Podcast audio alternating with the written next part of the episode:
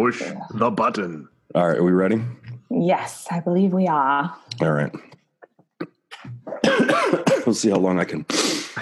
Well, clearly some of us are ready, but you're not. Are we ready? yes. Hello. I'm fine. I'm fine. Totally cool. Taking ship. Okay, now are we ready? Now we're ready. Live from a tuberculosis ward.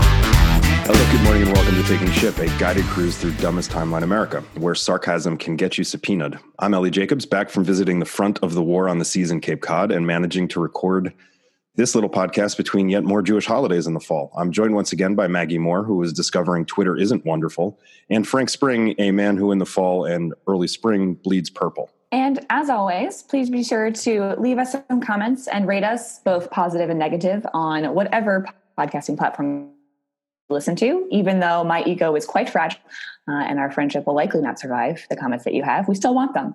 Um, there are still t-shirts to buy, Sacrifices must be so please sacrifices must be made. So you know whether it's with your wallet or with our friendship, please support us. Um, follow us on Twitter at at Taking Ship, and that ship with a P as in paradise. You can follow me at Maggie M012, Lee Jacobs at Allie Jacobs, and Frank Spring at, at Frank Spring. Now let's just dive right into the crazy, just like we're steering into the new cycle skid. Uh, the most prominent story this week, as I'm sure y'all have read, has been about Christine Blasey Ford coming forward with her story in the middle of the Kavanaugh confirmation process. Um, while these allegations honestly really aren't, um, honestly have been the funniest part of it. So I feel like that's really where I would like to start today. Um, Frank, I feel like you leveled us to the absolute craziest one. So tell us, what is the best take that we've seen so far? So the the finest take, and, and there have been so many takes, most of them awful, but but thank God, in these confused times, we are given one take of such of such searing clarity, such undeniable uh, uh, truth and vision that it that it it, it, mu- it must speak its name. Uh, as loudly as possible, and we we have to we ha- we're bound to respect it. This take, of course, comes from uh, noted truth finder and explorer of forbidden mind zones, Ben Carson, uh, who parted the, uh, the the the clouds and uh, and revealed the truth of what's happening here. Uh, uh, when he quote tied the sexual assault allegation against Supreme Court nominee Brett Kavanaugh to a century-old plot by socialists. That's right, friends. Carson says at the Values Voters Summit in Washington, and also, friends, Ben Carson at the Values Voters Summit is always a hot ticket. You, you mean it's it's it's one it's truly historic performance. You got to get in for these things. Carson said, "If you really understand the big picture of what's going on, then what's going on with Kavanaugh will make perfectly good sense to you. There have been people in this country for a very long time, going all the way back to the Fabians, people who've wanted to fundamentally change this country. Yes, friends, it's the Fabians." We figured it out. The smoking gun and the man behind the curtain is the Fabian Society. Yes, it's them. Uh, this particular right wing canard has been around for a long time. Uh, since I've actually the it is most famously part of Alex Jones's theory of the globalists. Uh, was the Fabian Society, which is a a technically socialist group uh, that was founded in 1884. That's that's it's it's an affiliate of the UK Labour Party. It's kind of Labour Party's think tank, and it's also a membership organization. That's what the Fabian Society is. Ha- there hasn't been an American, there hasn't been an active American branch in a very long time, but that, that's what the Fabian Society is. Alex Jones and now Ben Carson uh, believe that um, this is sort of globalist cabal uh, that is running a, a series of, of conspiracies again out of out of a, a very pleasant building occupied by a bunch of very pleasant people uh, in Westminster. That's the theory at work here. So Ben Carson has cracked the case. Uh, it's the Fabians, friends. The Fabians, what done it? We seriously don't deserve Ben Carson, even We at dumbest, really don't. even at dumbest timeline America. He No. just he takes it over and above Yeah. He's in every he's, sense of the word. We don't yeah. deserve Ben Carson. Like as in, like he's he's better than anything we could have asked for, and also we have done nothing to deserve this. Yeah, yeah. I mean, he's the guy who like you know you're at a bar with a bunch of people and like somebody cracks a joke and everybody else kind of plays off it for you know a minute or two, and then one guy at the end of the bar like jumps in with a line that's just so stupendously stupid that it just kills the entire mood of everything. That's Ben Carson. Yeah, yeah. that was Ben Carson in the Republican primary, and it's Ben Carson in this administration. Yep. Honestly, two things about this really stick out to me. Number one, who knew that Ben Carson knew who the Fabians were? Like, right? Shocker. Such like, a good call. He's right. listening to Alex. He's listening to Alex Jones. I mean, that's.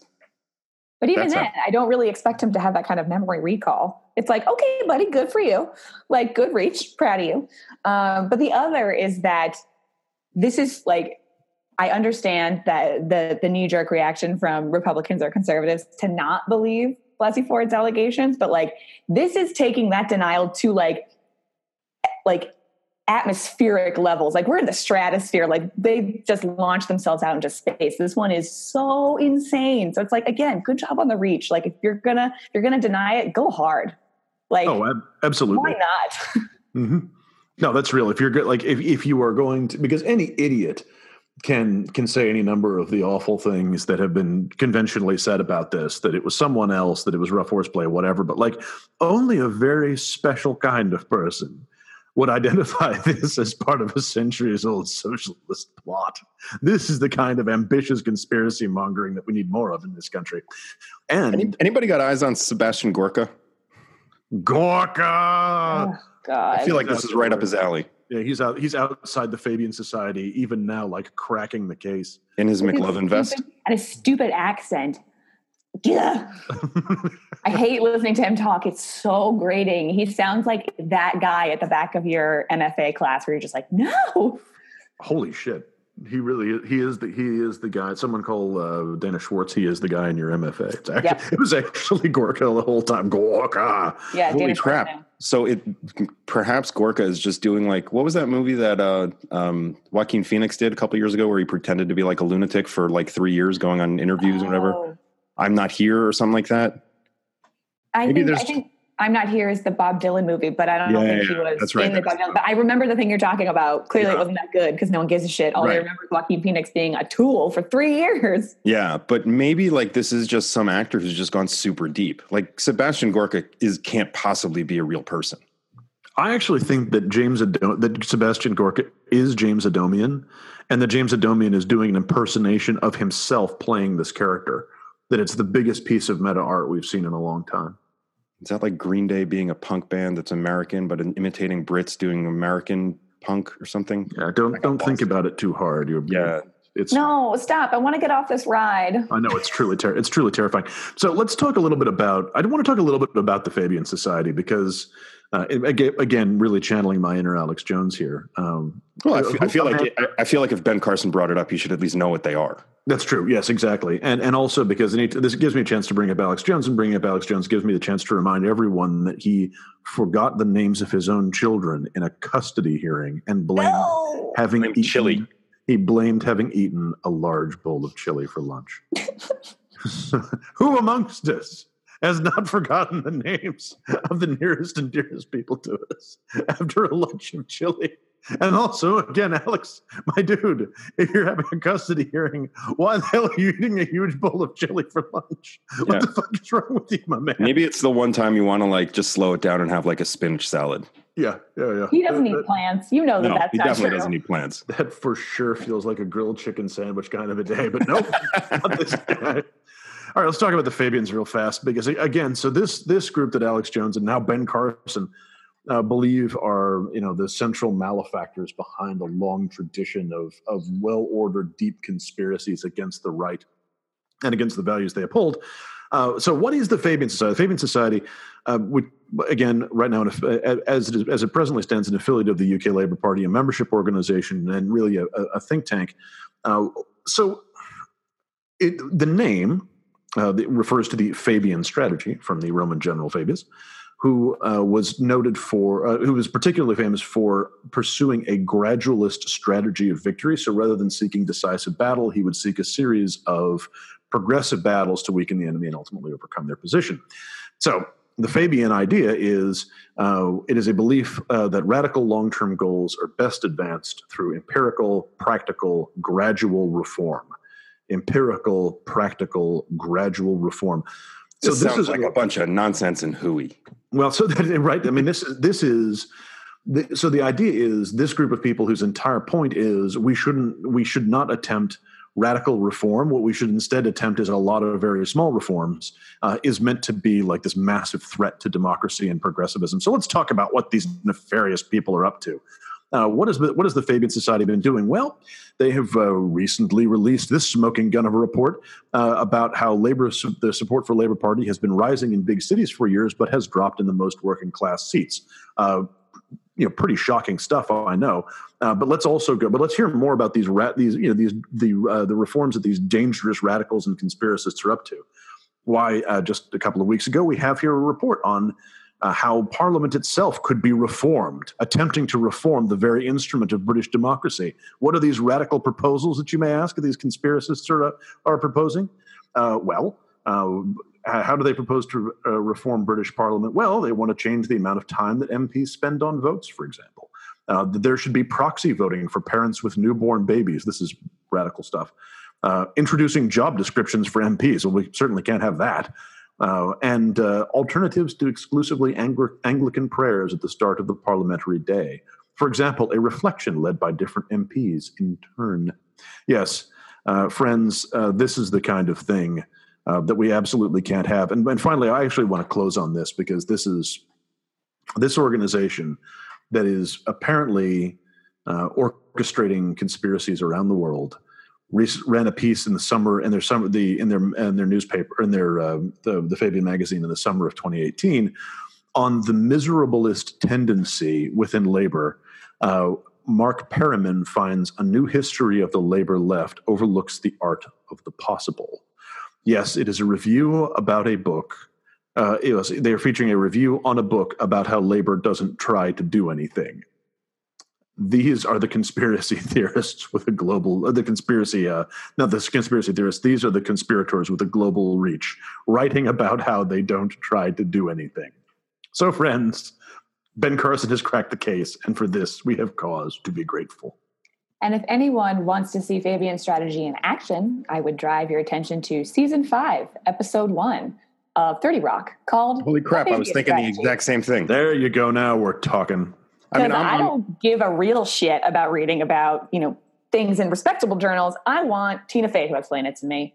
So check yeah. out that episode it's very good yeah i mean i'm i'm honestly usually just happy that when these conspiracy mongers are talking about you know lunatic deep seated deep state international conspiracies to undermine government that like they're not just saying jews so it does make for a change. it like, does make for a change.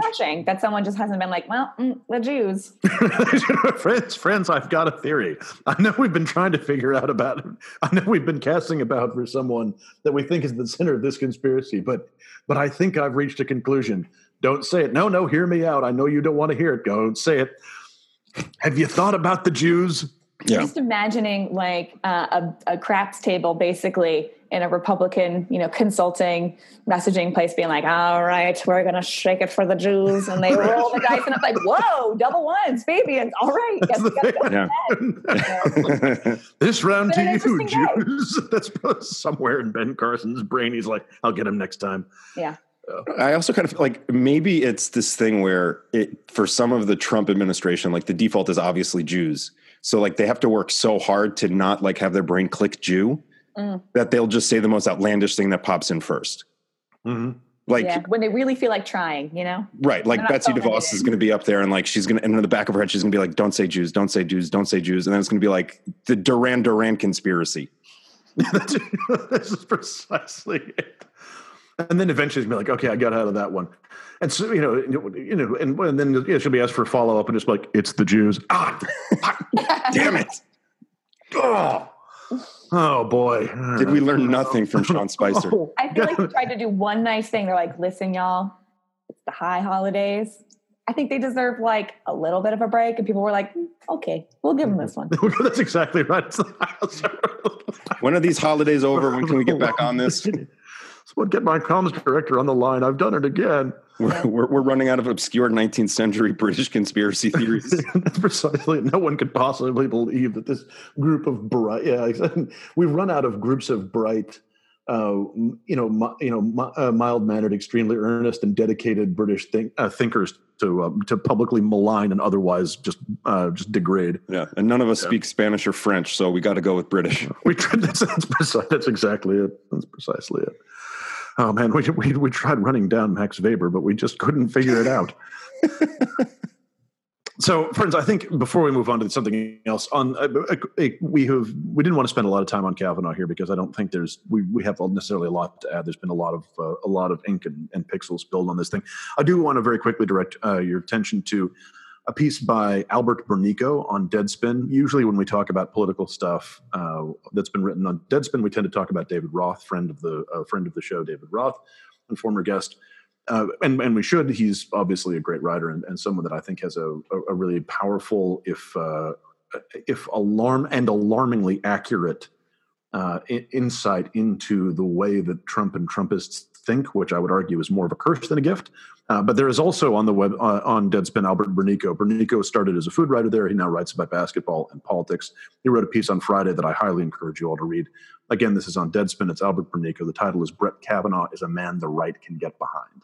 Uh, he, I think he's got one of the more accurate reads on this thing, and I encourage you all to read it. Frank, you want to give like the 10 second summary of that? Because I actually think that the point he brings up is worth diving down for just a minute or two. Okay, uh, I, I, actually can give you a couple of uh, a couple of essential quotes here. So this is the this is the real this he's Burneko is drawing a conclusion about what their continu- what the right's continued support for Brett Kavanaugh in light of the allegations, what that means, and and this basically sums it up. Any number, this is Burneko, any number of grub-like Yale jurist ghouls with diamond-edged '80s dad hair and uniformly right-wing ideas about constitutional law could get confirmed to fill the Supreme Court's vacant ninth seat. So that this is basically his theory is you any of them that they could toss Kavanaugh overboard right now and replace him with someone exactly like him. But but that would not be enough. Back to Burneko now. But that would not be enough, he writes. It has to be this guy. It has to be this guy now more than ever. It has to be this guy now because he has been accused, credibly, of attempting to rape a 15 year old girl in 1982. Because, moreover, because people believe this should be considered a disqualifying blight on his record. The thing that must happen is that those people must be defeated. That is the whole point.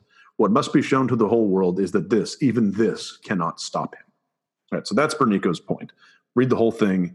Yeah. It's it's good. It literally boils down to uh, confirm Kavanaugh to own the libs. Yep. Yeah, which degrading SCOTUS to own the libs. I mean, if you think about like sort of the Republican Party right now, it's really just become the id of the Republican Party the last 20 years. Like mm-hmm. Donald Trump represents everything that they have been working towards for the last 20 years, except for free trade and, you know, various other things. But but but but the idea of the way being, he the way he speaks yeah. and yeah. the crowds that he that he gathers and his attacks on the media in particular, um, his attacks on immigrants, um, I mean, he he's just representative of what I would think any thinking human being would have seen as the end result of the direction that they were going in, even before Sarah Palin, but particularly Sarah Palin and the Tea Party. Yeah, and, and the idea that this, you're right about the, the trade thing being. A little, I mean, he, he differs a little bit on a few policy details because the president's brain is what it is. But even so, the idea of a foreign policy that was driven by spite and petty grievances, 100 percent like you know, in keeping with the last 20 years of Republican. I mean, what was one George, George, W. Bush is one of his reasons for attacking Hussein, uh, for attacking Iraq and, and, and Saddam Hussein after there was no WMD found or some point during the, the, the, the debate about it, he said he tried to kill my dad. Right. Sure. Fine. A lot of a lot of people said a lot of dumb shit back then, not least him. Yeah. Yeah. But he's got Kavanaugh's back 100% apparently. So maybe mm-hmm. all the folks who all of a sudden thought that, oh, he's such a nice man. He just paints and putters around the house now will remember that, mm, no, he was also representative of this trait of group of people who exist solely to turn, turn clocks back and prevent progress. Yeah. And by group of people, we need Yeah. just Group saying. of men. Yeah. This is this group. This group of again. While we're talking about conspiracies, I've got I've got I've got a theory. I think I Hot think- take. Hot take. Hot, hot take. Surprisingly, it's not the Jews. Oh boy, yeah, I think we've got some idea about the culprits here. They are It's- male and pale, and Waspy many of them are quite stale. yeah. Yeah. All right. Well, with that in mind, of the current goings on of the GOPT, the grand old party of Trump, um, we thought it would be um, worthwhile to revisit the idea of the blue wave and what exactly that means. We've been dabbling around this for the last couple of weeks. I think we've all we've touched on it a couple different times. Uh, we will have more in-depth conversations as we get closer to election day about specific races, and we will lock in our calls like you know a latter day Howie Long and Terry Bradshaw.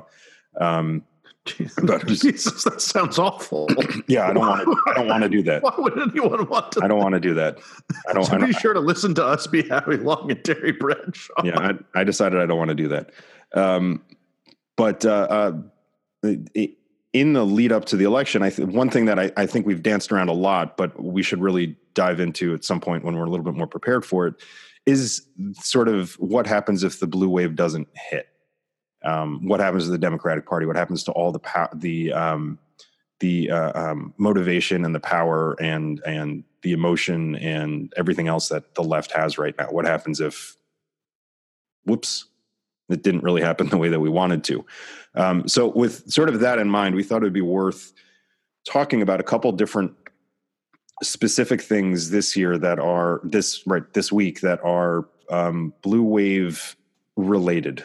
Um, the first one, uh, just because it's been on my mind a lot, is uh, Texas Senate race. Um, people are obviously very, very excited about this one because it's a statistical tie right now, which I don't know that anybody would have seen coming three or four months ago. Um, and regardless of the outcome, Republicans are going to have to spend a shit ton of money to defend a seat that they thought was a gimme.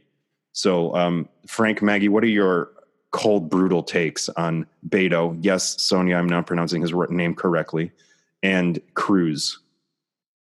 Well, first of all, I really do think you should get some partial credit for remembering someone's name.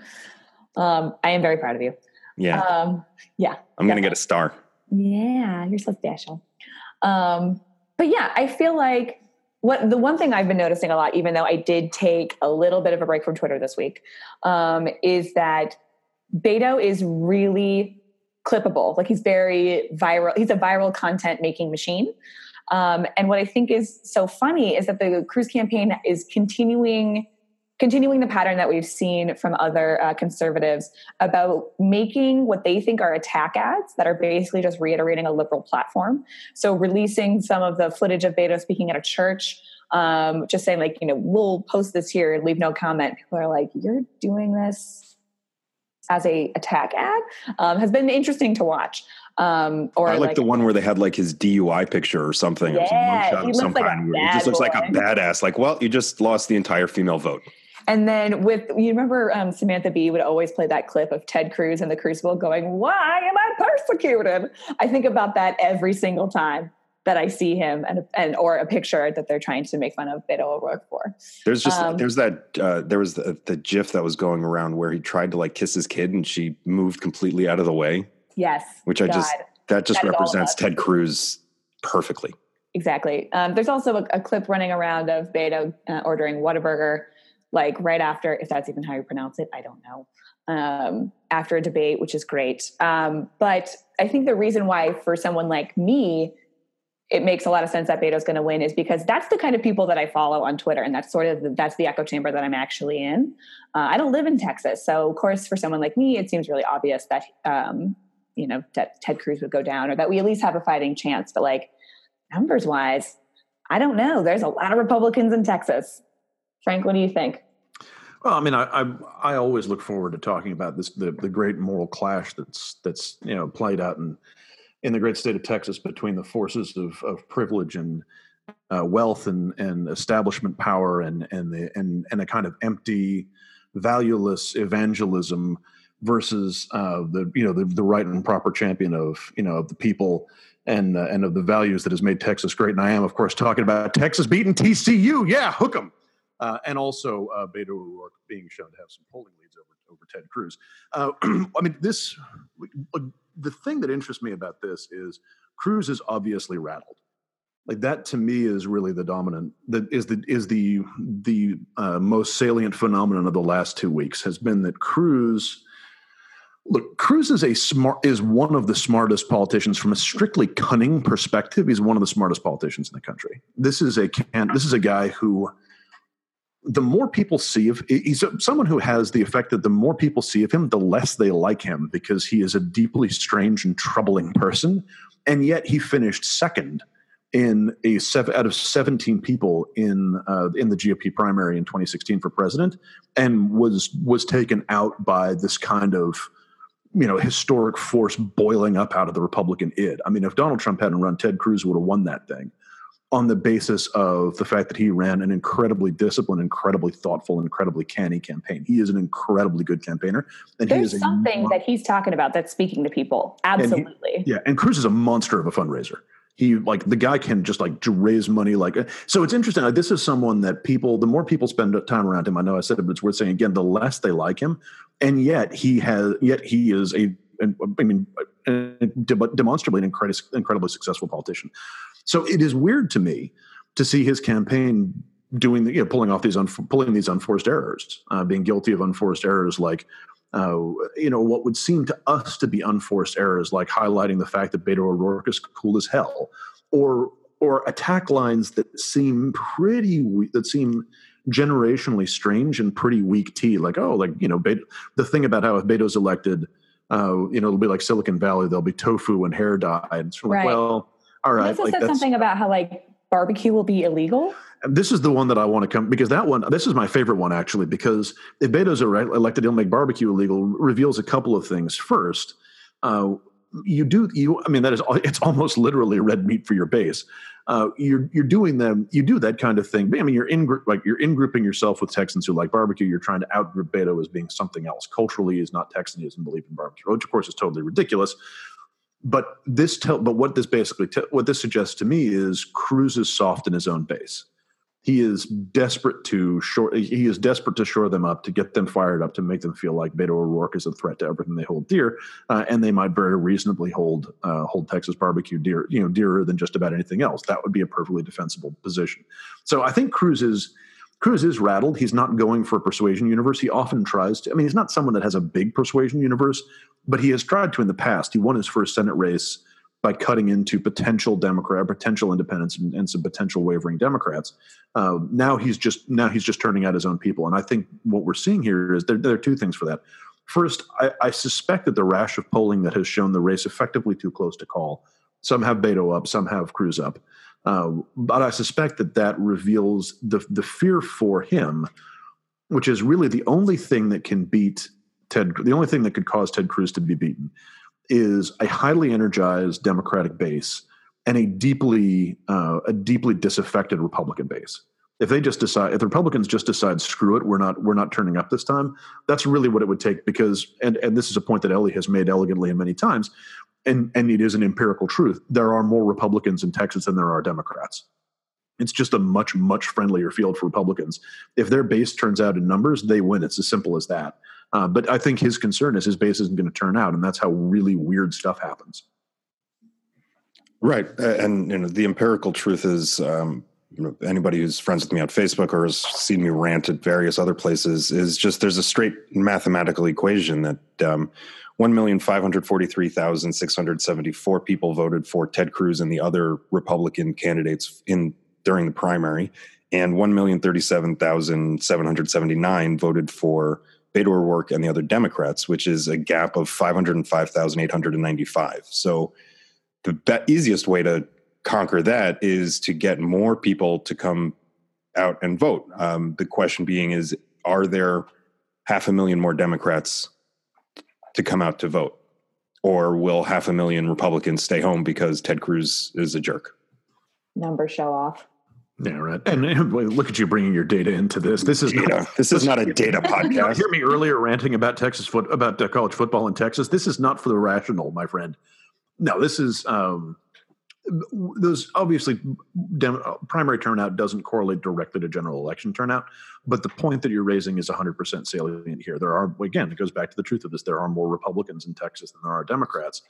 Something needs to happen to uh, to generate to drive up democratic turnout and significantly drive down republican turnout it looks like a really steep hill to climb but the reason that this comes up in the context of what happens if the blue wave, blue wave doesn't materialize. I think based on the data we're seeing, it's pretty clear that there will be a blue wave of some kind. The question is its scale. What happens in Texas if the blue wave doesn't quite get up to where it needs to in order to elect Beto O'Rourke?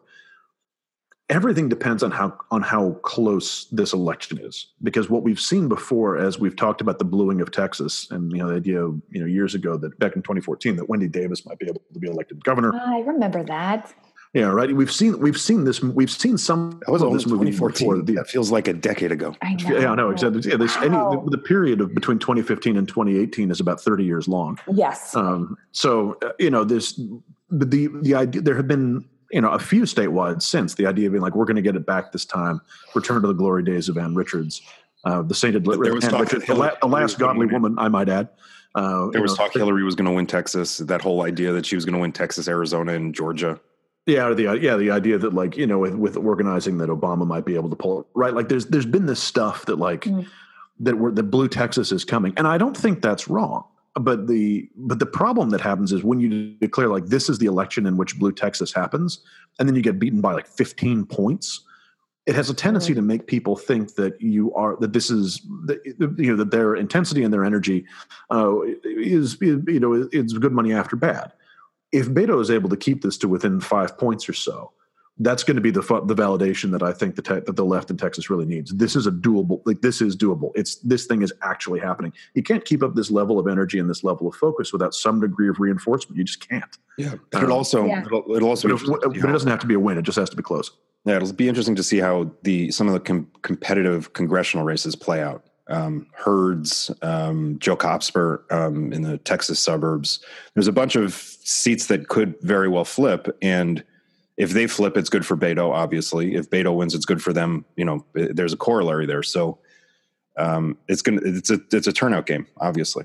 I'm also wondering then how many Republicans actually come out to vote for Cruz. If people don't like him as much as we think that they don't, um, but they don't necessarily care about Beto, they don't like Beto either. They maybe just don't vote at all.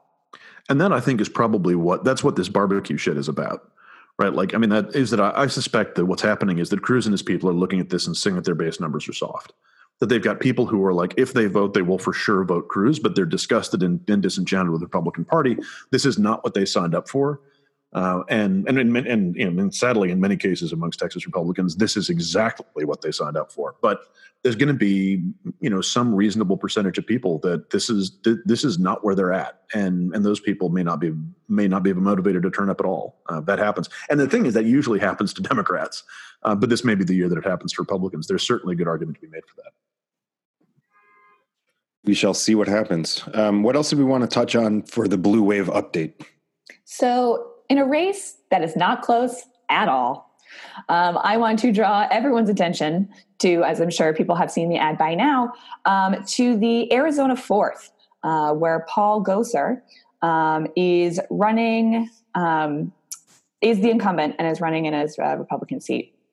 So um, on Twitter, for the past couple days, I've seen this ad going around, which some have called the most brutal political ad they've ever seen, in which six of his siblings, six, band together to basically endorse his opponent, which is incredible. There is footage of all of them uh, essentially saying what a danger their brother is to the Arizona 4th.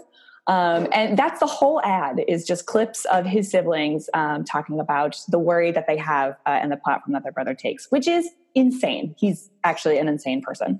Um, his win percentage, according likelihood, according to 538, is 99%. So I don't really think that this ad is going to do that much, but it's in, it's very good. It's a good ad. It's incredibly funny. Um, it's also akin to I'm gonna forget whose race it actually was, um, but um, a man uh, running as a Republican, probably like a Donald Trump Republican, whose parents donated the maximum that they could to his Democratic opponent. Um, so I love nothing more than family turning against family. And didn't the uh, didn't the candidate then say that his siblings were Stalinist or something? Didn't he had some? That's Gosar's? good as hell. Gosar's from Arizona. Yeah, there he had Yeah. some response to it.